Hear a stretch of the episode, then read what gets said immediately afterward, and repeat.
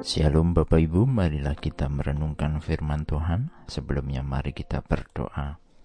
Tuhan, kami hendak merenungkan firman-Mu. Roh Kudus pimpinlah kami. Di dalam Tuhan Yesus kami berdoa. Amin. Bacaan saat ini diambil dari Roma 10 ayat 14. Roma 10 ayat 14. Akan tetapi bagaimana mereka berseru kepada dia jika mereka belum percaya? Bagaimana mereka percaya kepada Dia yang belum pernah mereka dengar. Bagaimana mereka mendengar jika tidak ada orang yang memberitakannya? Dengan perkembangan teknologi, khususnya internet, saat ini pergerakan dan pertumbuhan iman percaya orang semakin banyak terjadi. Keterbukaan informasi dan juga banyaknya kanal-kanal informasi baik berupa visual dan audio, banyak tersebar. Konten yang membahas tentang Alkitab banyak tersedia, termasuk seperti renungan ini.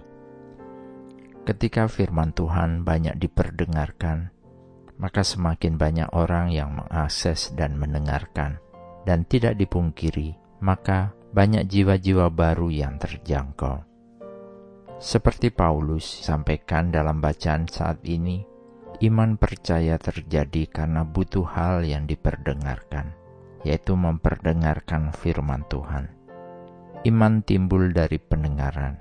Lalu apa yang Paulus maksudkan dengan mendengar?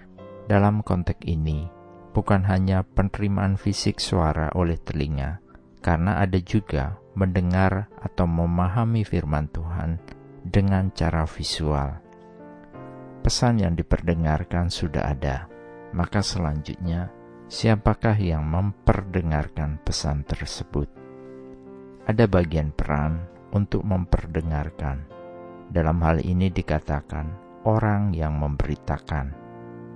Ketika kabar baik itu sudah ada, apakah kita sebagai orang percaya hanya menerima saja kabar baik dari Tuhan?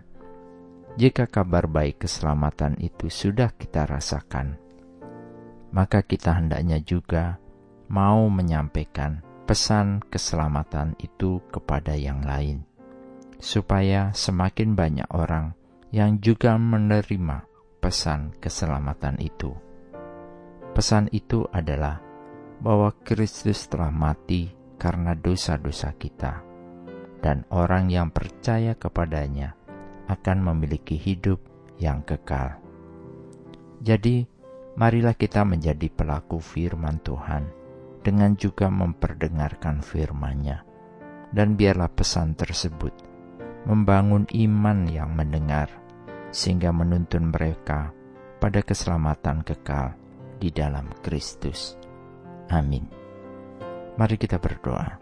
Bapa Surgawi, bersyukur ketika kami boleh mendengar pesan keselamatan Tuhan dan kami mengimaninya sehingga karena kasih karunia Tuhan, kami juga menjadi orang-orang yang diselamatkan. Pakailah kami juga Tuhan, untuk memperdengarkan firman-Mu kepada orang lain, sehingga banyak jiwa yang mengenal Kristus. Di dalam Tuhan Yesus, kami berdoa dan memohon. Amin. Tuhan Yesus memberkati. Shalom.